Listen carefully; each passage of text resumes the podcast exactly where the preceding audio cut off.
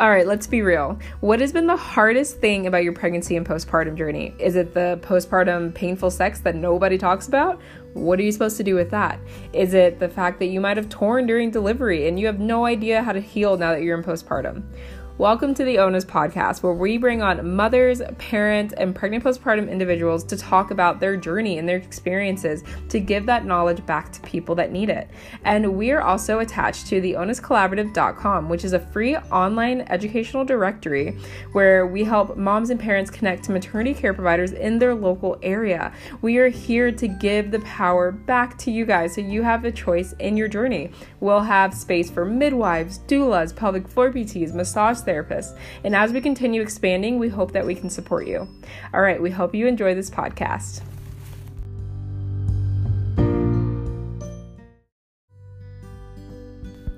Welcome back to the Onus Podcast. My name is Erin, and I am the host of this podcast, but also the founder of the Onus Collaborative. This week we have an exciting podcast. I'm going to first say as I'm feeling pretty, pretty tired at this moment, but we're excited. We're having Ellen on. Ellen is from Alabama, and we're going to be talking about her experience with postpartum mental health. So she has two daughters, and she's going to be talking to us about her experience with postpartum depression, anxiety, and even rage, and how she managed to identify those symptoms, what they were like, and how she got support for them. So we're so excited for this episode, and we hope you all enjoy. Uh, so, my name's Ellen. I am from Alabama. I um, talk about my family and kids' life on my Instagram, Ellen Wags. Um, I'm a pharmacist and a photographer and a mom to two girls, hmm. not in that order. and um, yeah, I live in Alabama and I'm excited to be chatting with you today. Yeah, I'm so excited to have you on. And we connected on Instagram because I think I've been following you for a few months now. I just love the photos you put up, especially of your daughters. Um, the photography is just absolutely beautiful. And I'm just so glad. Thank that- you so much. Of course. And I'm glad we get to connect. I didn't realize that you also did photography, though, on the side of being a pharmacist. So are you a full time pharmacist? I am. Yeah, I work 30 hours a week um, for a retail company and um, it's I work long days, so it's kind of a good balance of a full time job where one of my kids is trying to get into my room. I lock them out. um, so yeah, I work full time, um, but it's 30 hours a week. So it's not, I'm not in the office or at work every single day. I usually work three days out of a seven day work week. So that's great. It, um, it makes for an interesting home life balance. I feel like I've never really fit into like the working moms group because mm-hmm. I don't work Monday through Friday. I have to work every other weekend. But then I haven't fit into the stay at home mom category because I am not stay at home. And yeah, okay. So when it comes to fitting into a certain group, I can see why that would be complicated. Because so do you work basically three days a week, 10 hours a day? Yeah, exactly. So um, it's like this week I worked Sunday and then I work um, what is what is today? A Thursday and Friday. Um, so yeah. So then the it's other just, it it seems like it's always um like when one of well this is of course pre-covid but whenever my my friends that are stay-at-home moms wanted to do something or have a play date i was working and then my working mom friends whenever they wanted to do something on the weekend i was working and so it was just I've always felt kind of like I don't, it's been hard to find like a place in this like mom category, you know? Yeah, absolutely. And I think it, it must also be hard. So you work 10 hours a day, three days a week. And then the other days, are you at home with your girls? Yeah. So I'm at home all day. And my husband works a regular, like Monday through Friday, nine to five job. So um, you know, I work a 10 hour shift, or there's some days that I work a 13 hour shift. And then wow. I've got to wake up at 6 a.m. and be mom from 6 a.m. until 5 p.m. when he gets home from work. And um, so, yeah, it's, it can be a lot. yeah, there's no break. No, no, that is definitely the case. Um, and I'm thankful that we have a really great childcare provider that are a nanny that's been with us since we were since my oldest was about eight months old.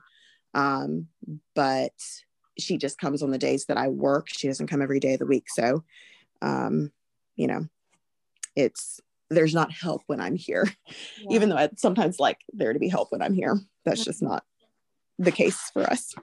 Yeah, I'm sorry about that. No, no, I mean it's fine. That's just it's reality. Just kind of the the reality of momming. And I'm hearing my child screaming because she wants me. Oh, I'm sorry. Is, is today a good day? You think? Is that okay? No, yeah. Oh, yeah. Today, ev- today's a good day. She's just, she's okay. okay. She just knows that I'm in here, and so she, she wants to be in here because I, because she can't. So she'll be okay in a minute, I think. Okay. Well, today we were going to talk a little bit about your mental health experience. So, we had a little bit of a chat on Instagram and email where you've had an experience with some postpartum mental health issues. And you've also wanted to talk about how that played up during your pregnancy experience. So, I'd love to hear your story. Yeah. So, um, you know, going into having my first kid and knowing that you know when you're you go to these prenatal visits they talk about your postpartum mental health and baby blues and that kind of thing. And so i was vaguely aware that um, there was a potential for some sort of um, mental health issues to be present. I, mental health issues also um, are present in my family and so it's something that's always been on my radar but once you actually experience it it's kind of different than what it was just different than what i expected. So so after i had my um oldest daughter abby i looking back now realized that i was dealing with a lot of postpartum anxiety. Um, so much so so that i decided not to go back to work um, full time in the capacity that I'm, I'm working now and work part time from home in the evenings um, because I was so fearful of something happening to her if I was not present. Um, and a lot, it really took a lot away from, um, I guess, my personal life in that year. I I dealt with the loss of a lot of friends um, I met some really amazing people from the mom groups that I was able to get a, you know, be a part of because I was at home only working in the evenings, you know, for four hours a couple of days a week. Mm-hmm. But um, it just really changed my relationships with a lot of people because I essentially isolated myself I, because I was scared that something was going to happen if I wasn't there. And um, it wasn't necessarily a trust issue. It was just in my head. I constantly would, would uh, constantly would have mm-hmm. um, these situations play out in my head that just if I was not there to keep something from happening, something terrible was going to happen. Mm. And I never sought treatment. Um, it got better as she got older, and that just kind of is what it is. And then um, when Abby was about 13 months old, I got pregnant with Madeline and she um, that pregnancy was fine. I didn't have any um, anxiety issues or any issue any like concerns while i was pregnant with her. And then i guess maybe like three months after i had her i i like vividly remember the day. It was just i started having those thoughts again but they were so much more intense the second time around where just something absolutely awful. I mean, I like it makes me uncomfortable to think about those thoughts, but something absolutely awful would happen to her or Abby or my husband Matt or myself and I just would be so shaken and my body would literally literally be um, in this fight or flight response mm-hmm. um, where I just couldn't function. And I remember that day, the first time that some of those thoughts started going through my head again. It felt like the world was just crashing down on me like oh my gosh i i know that this is not happening again. I thought that it wasn't going to be like this after um you know like how it was after abby's pregnancy. And i remember telling matt like i don't know what to do. Mm-hmm. and he was like well i think you're not i don't think you're okay. And it didn't even occur to me that these worries were not normal worries, that these obsessive thoughts that I was struggling with, um, like scared to drive to work, scared to drive to the grocery store, scared to walk around the neighborhood, because I mean, it's just, it was just so um, debilitating. And the sad thing is, I was so embarrassed that um, this was probably September that I started really struggling. It wasn't until December on my way to a hair appointment that something had like somebody cut me off or something when I was driving and I had that fear response felt like I was having an anxiety attack and I'm sitting in the car um, waiting for my hair appointment and I call a primary care doctor that I hadn't seen in like four years. Mm-hmm. And I was like, I think I need to talk to somebody about postpartum depression and anxiety. Mm-hmm. And the person that I talked to was incredibly caring. And it was actually after hours. I didn't realize that at the time, but mm-hmm. she was like, let me just put you on hold for a minute and I'll see what I can do. And um, I ended up seeing her the next or seeing the provider the next week. They made me an appointment that day. And um, yeah, so do you want me to stop and take a breath for a second? Yeah, of course, take a breath. Thank you for sharing that. I wanted to just, yeah, I, the postpartum anxiety, this is something I'm constantly hearing more and more about. And I wanted to ask you, I know that you said your um, mental health issues run in your family. Did you ever have any type of anxiety or anything before you decided to have Abby? I did. I um but not anything that was really treated to any significant degree. Mm-hmm. Um, I was diagnosed with ADHD when I was in um, college and um, had a couple episodes with anxiety with or surrounding like school stuff like testing test anxiety. Um, I'm a I mentioned I'm a pharmacist and I in pharmacy school there it can be really stressful. I mean, there was a time where we're having tests every other day and it's it was just a lot like a huge information overload. And there's you know a lot at stake when you're in grad school and you've you're trying to you know chase your dream of getting your doctorate. And so um, i definitely felt that pressure and had some anxiety issues then but nothing that led me to be on like a daily maintenance medication or um, seek any kind of therapy at that point. So yeah, nothing that was this crippling. It sounds. No, exactly. Nothing that was this crippling at all. Yeah. And so during pregnancy with Abby the first time around, you also didn't have any of these symptoms come up. It was just kind of an easy road. No, it was really an easy road. I mean, when I got pregnant with her, um, maybe like two months after Matt and I got married, it was, I didn't even really believe I was pregnant because I really just was like, it was just so easy. I didn't feel sick. I didn't feel really any different. I was tired.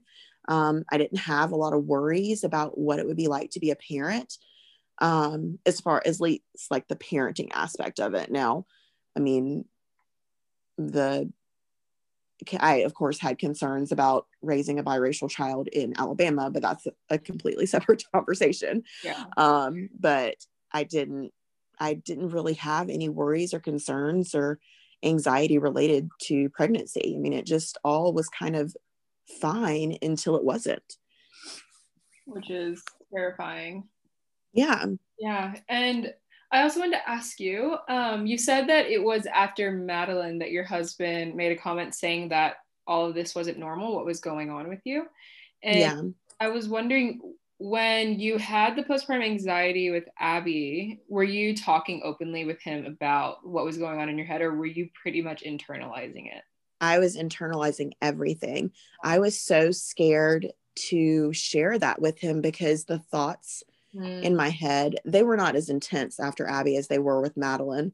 Um, but the th- I just I was like he's gonna think I'm crazy. And you know Matt and I have been together well not you know but Matt and I have been together um I guess at that point for nine years. We dated for six years before we got married. And um I mean we just had been together a long time. We've been through a lot together. And I he's incredibly supportive and I know he would never judge but at the same time there's such a stigma surrounding mental health.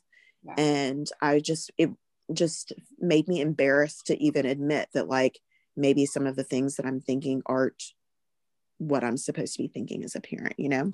Yeah, absolutely. I think that one, there's already a massive stigma around mental illness, but then also there's also this very confusing doesn't make sense stigma that after you have a baby that if you have postpartum depression or anxiety that you almost aren't appreciating what you have and it doesn't yeah. make any sense it's like no mm-hmm. these things happen and you love your baby but unfortunately like you know mental health arises this is a new journey like you've just come into parenthood your hormones are changing and all of that is happening so yeah i'm glad that eventually you were able to speak to him about it but when you're in that moment of internalizing that's the hardest part and it's hard to get out of it to tell yourself that this isn't normal because i um actually i studied psychology for six years and had ptsd for three years and could not identify it either.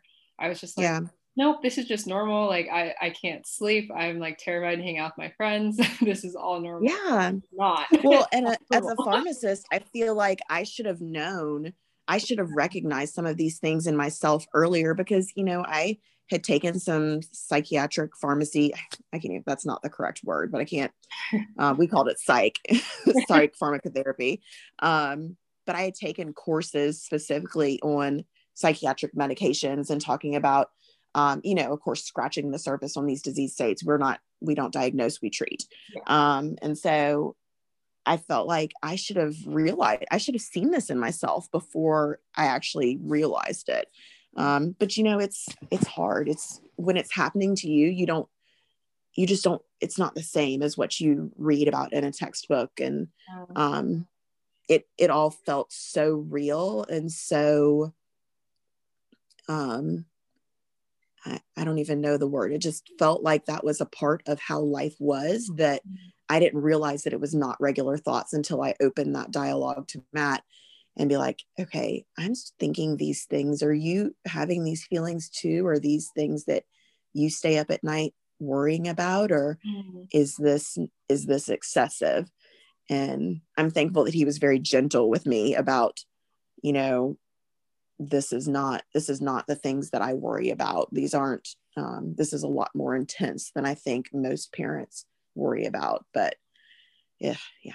Yeah. And did you have any close um, mom friends or fam- like family members in your family that you were able to talk to as well? Um, mom friends, no, not for not for a good while until after I had been um, treated, and I just wasn't at a point where I was comfortable talking about it.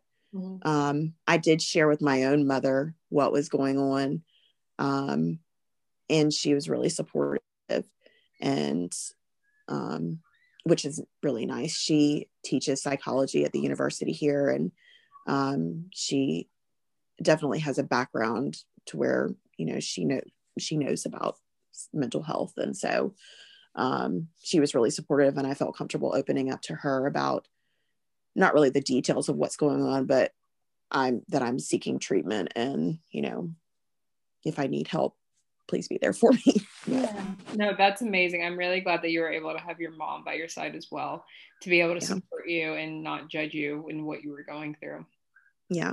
And then you got pregnant with Madeline and you said you had no anxiety or anything through that through that pregnancy. No, it's almost like after maybe around like nine or 10 months, um, the anxiety trickled off after Abby. I wasn't, I went back to work full time.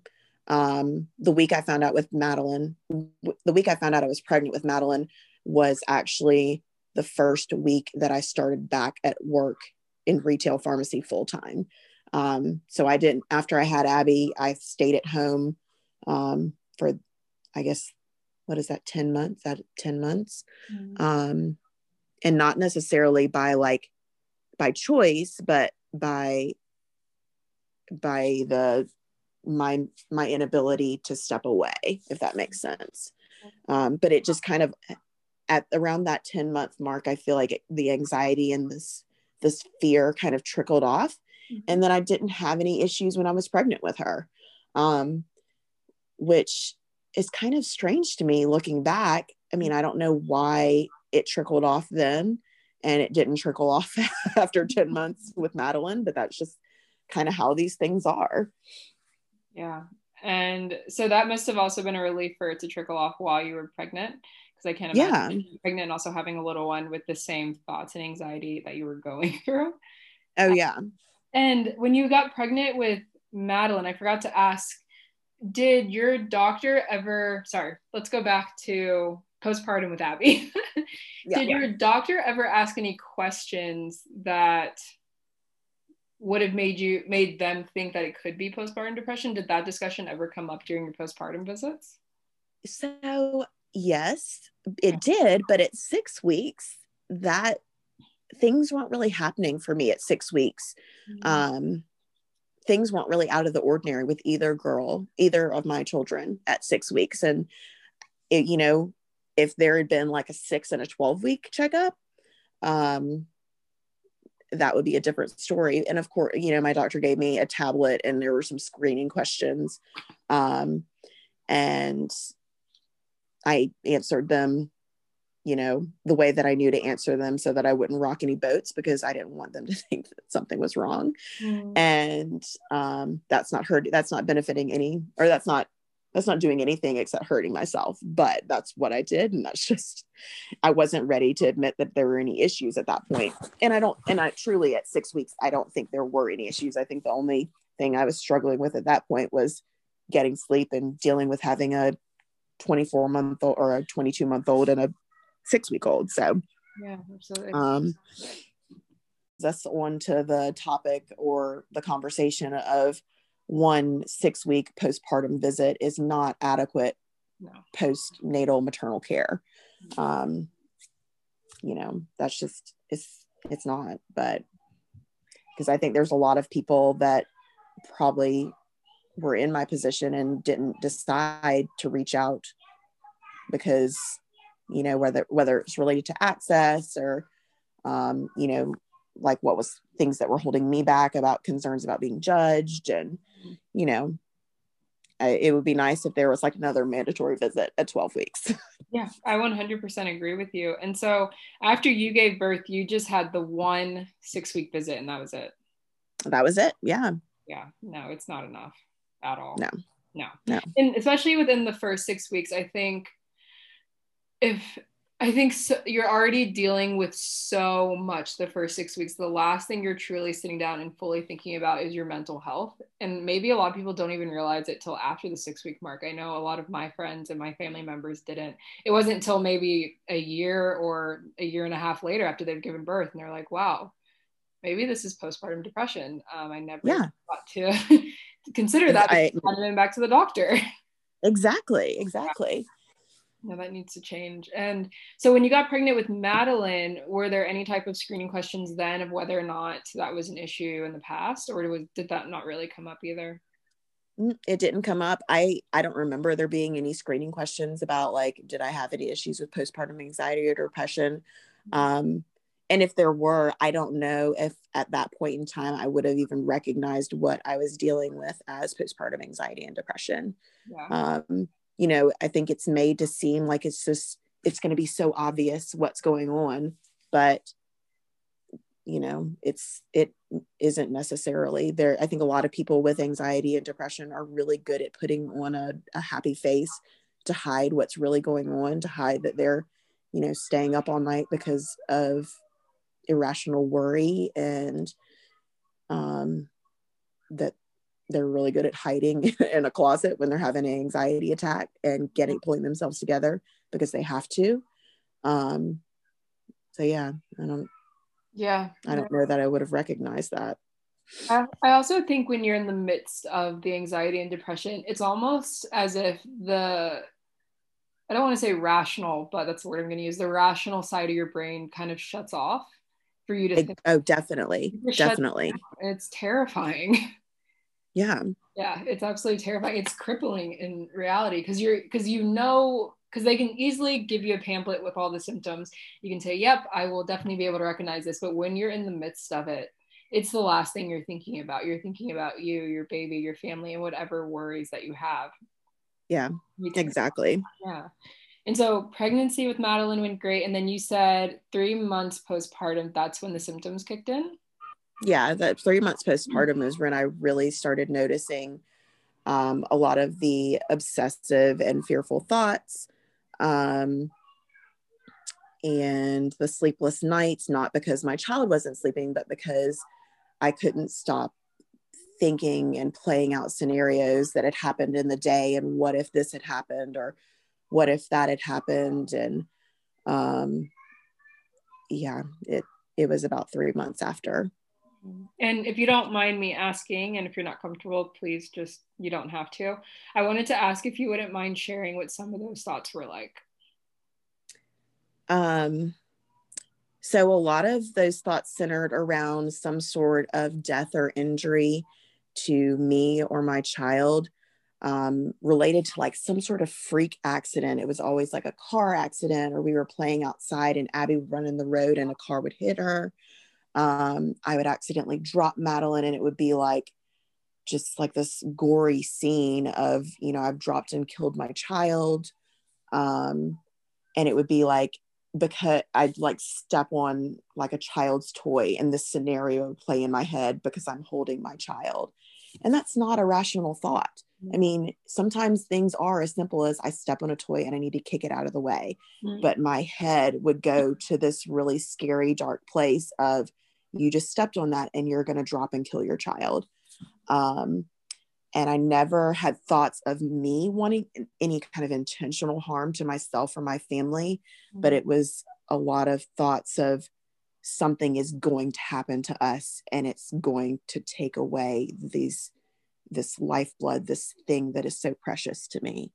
Yeah. Um, and I'm getting a little emotional because I really, it's just really scary to think about those thoughts and how my brain was tricking me into thinking that these are things that are going to happen and these are these are things that I had to worry about. Hmm. I'm sorry. Thank you for sharing that. And if you don't have to share anymore, um, if it's making you emotional, I'm really, really no, it's, sorry. It's, um, yeah, so it was, um, I would drive at the point at that time I had a hour long commute to the pharmacy I was working at. Mm. And a lot of that commute was on the interstate, and people in Alabama do not know how to drive. And so it was a lot of um, like people, you know, changing lanes and a lot of quick braking. And I would have a lot of um, anxiety around me being in some sort of terrible car accident and what would I, you know, I, I, was breastfeeding. It's like, what would I do? What, what would happen to my baby if I couldn't breastfeed her? I mean, it's just, mm-hmm. it's, you know, it's like, there's no reason, you know, if something happened to me, we would, she would be taken care of. But it was just always this cascade of um, some sort of simple event occurring and then my mind tumbling down into a hole of, of all these irrational situations. So and did you it was just hard yeah. Did you find that these thoughts were quite constant? Like um, you never really got a break from them? Yes. It it was all the time. It was I mean, I wasn't sleeping. I lost a lot of weight. I was it was just it was affecting every um like every waking hour. It really was. And those couple of months where I wasn't treated um, where things had gotten bad from that three month period to from that September to December where I wasn't treated, but I but I was having all of these thoughts. It was um it's like a blur. It it mm. just was all the time that I just felt overwhelmed and underwater. Yeah. And so then you said that you were, I believe you were driving to a hair appointment and that was kind of your final straw for you yeah it, i mean it just for some reason when i got cut off that day on the way to the hair salon i was like i can't let myself be debilitated like this this isn't okay. I'm i'm like making gonna make continue to make myself sick over over this. And i i called a doctor's office and asked to make an appointment. And that was really one of the hardest most challenging phone calls that i've had to make.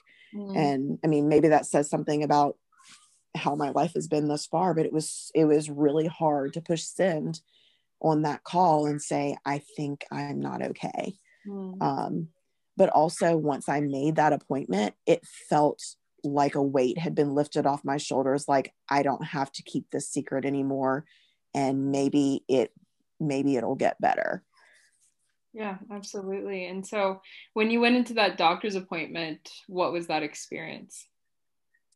Um, I cried a lot.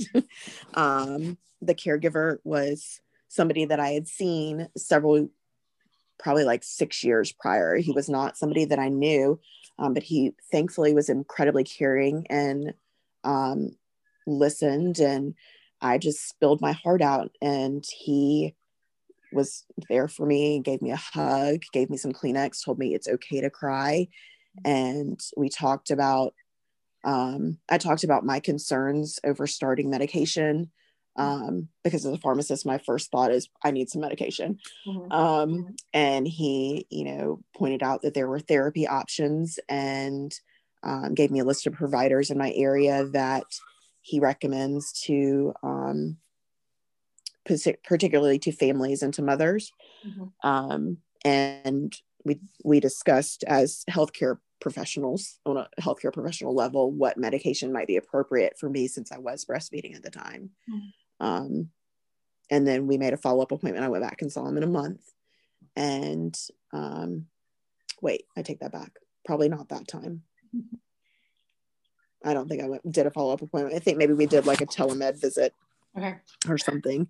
Um, but yeah, he it was it was a very positive experience, and I'm very thankful for that because there's been a lot of not a lot, but there's been other medical um, experiences where I've gone in and I haven't been believed about my symptoms, and I've dealt with a health issue for a long period of time because a provider, you know, essentially refused to acknowledge the symptoms that I was was telling them or to take them seriously. So it was it was a, a good experience and i'm thankful for that yeah and we could spend a whole conversation talking about black medical bias oh yeah. Gosh, yes.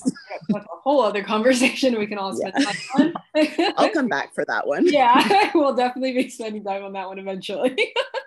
Um but i'm so glad that you had such a supportive doctor. That is huge because i think it is. if like if he wasn't able to hold that space for you and give you the different options i think that probably could have made a big impact as well as of where you went from there.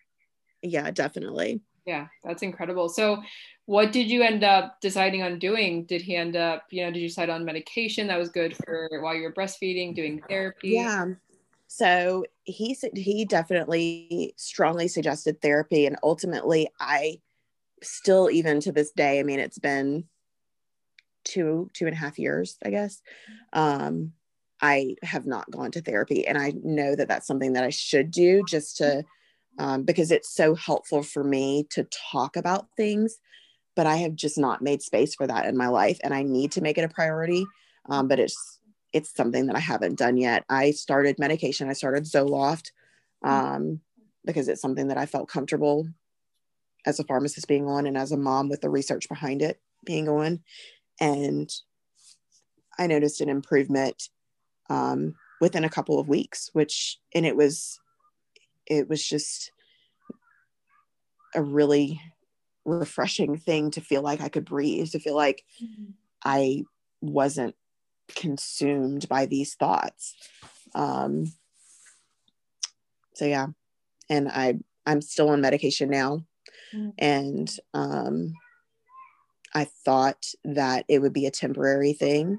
Mm-hmm. Um, but just because of life circumstances, I have stayed on it and I've actually, you know, added, I've had some medication changes since then. And, um, you know, it just is what it is. I think this is part of, part of me now. And, um, I definitely think I'm at a point where I would benefit from some therapy just to talk things out, just because life is stressful right now. Yeah. But um, maybe at some point in 2021 I'll make I'll make room for that in my schedule but right now I just have not. yeah, no, it's, it's understandable and COVID also hasn't made things easy as well, so Right. yeah. And I'm just so glad that you finally got the chance to find the right medication and that you are feeling better and it sounds like your anxiety and depression um, have greatly reduced. Do you still deal with those any like little inkling of symptoms at all? Um, maybe a little, maybe a little bit, but not um not anywhere to the level that it was before when I was untreated. Um, I mean, yeah, it's a lot, it's just a lot better. Um, something going back, something that was, I guess, a, another big symptom or red flag that I was dealing with was was rage. Um, and I don't think I mentioned that because a lot of the vast majority of my thoughts and and the issues that I was dealing with were these obsessive um, thoughts and these obsessive worries. But I also was dealing with a lot of um, anger, and it seemed to be coming from from nowhere, um, and that is significantly reduced since I've started medication. And I didn't even really make the connection until I noticed that that was something that was going away as I was on started taking medication. Um, I which sorry. No, I was gonna say it's just a good thing. yeah. I am very glad that you brought this up because I've been seeing many posts on Instagram from moms talking about the postpartum rage, but I haven't seen many people connecting it with the postpartum depression. And I recently interviewed another mom who said her postpartum rage was this the symptom that she never thought was related to postpartum depression until she finally went to therapy. And yeah. Wow, that yeah, it got so much better after that. And I think it's really, really important to break out because I've been seeing that so much more now. So it's um when you talk about postpartum rage, is it can you explain what that is it yelling or what is that like? Um yelling like i'm not i'm a very like um i guess i would describe myself as a pretty gentle person i'm very sensitive and um kind of like slow to act i guess mm-hmm. um and so when i say rage like i would be like something something kind of innocuous would happen and i would be just so filled with anger that i would just like white knuckle ball up my fists like mm. just out of frustration or and yelling at my child and then immense guilt following that because you know your two year old doesn't understand why why you're so frustrated about them throwing a cup like it's yeah. just um but yeah i'm i'm that's not the kind of person that i've ever been and then looking back and seeing like oh my gosh like why was i like white knuckle fist angry over something that wasn't that serious mm. um, and it just it's the depression and anxiety like seeps into every aspect of your life that you you just don't even realize it it's it's crazy mm. it's, a, it's a monster that i don't like dealing with yeah absolutely but i'm glad that you've managed to find a medication like even if you've changed it over time that has worked yeah. has given you part of your life back yes. enjoy that time with your kids and also try to get a break when you can from parenting? Yeah. But i also one of the last questions i have for you is for um, other mothers going through similar symptoms that you went through. What would your biggest advice be?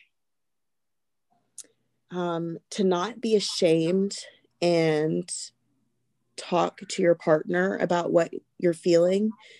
Um, that was really helpful for me keeping a line of communication open with my partner about how um, how I was feeling once once I admitted to him these thoughts that I was having and these these this all consuming worry that was going on um, we would have pretty regular check-ins to just talk about how I was doing mm. and um, opening that line of, of communication so that you're not alone with your thoughts was is really powerful.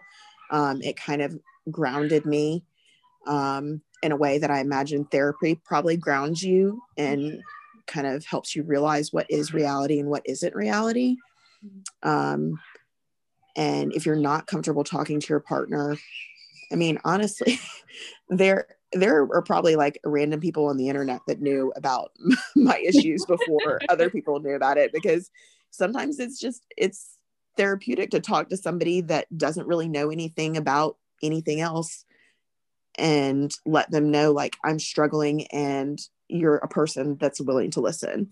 Um you know i've made a couple posts or instagram stories. It's been a while um but saying like if you're dealing with mental health issues if you're dealing with anxiety and depression I am always willing to talk and I am never going to judge because I've been there and it's been really hard. And I think one of the best things that you can have in that situation is somebody to talk to that you can trust.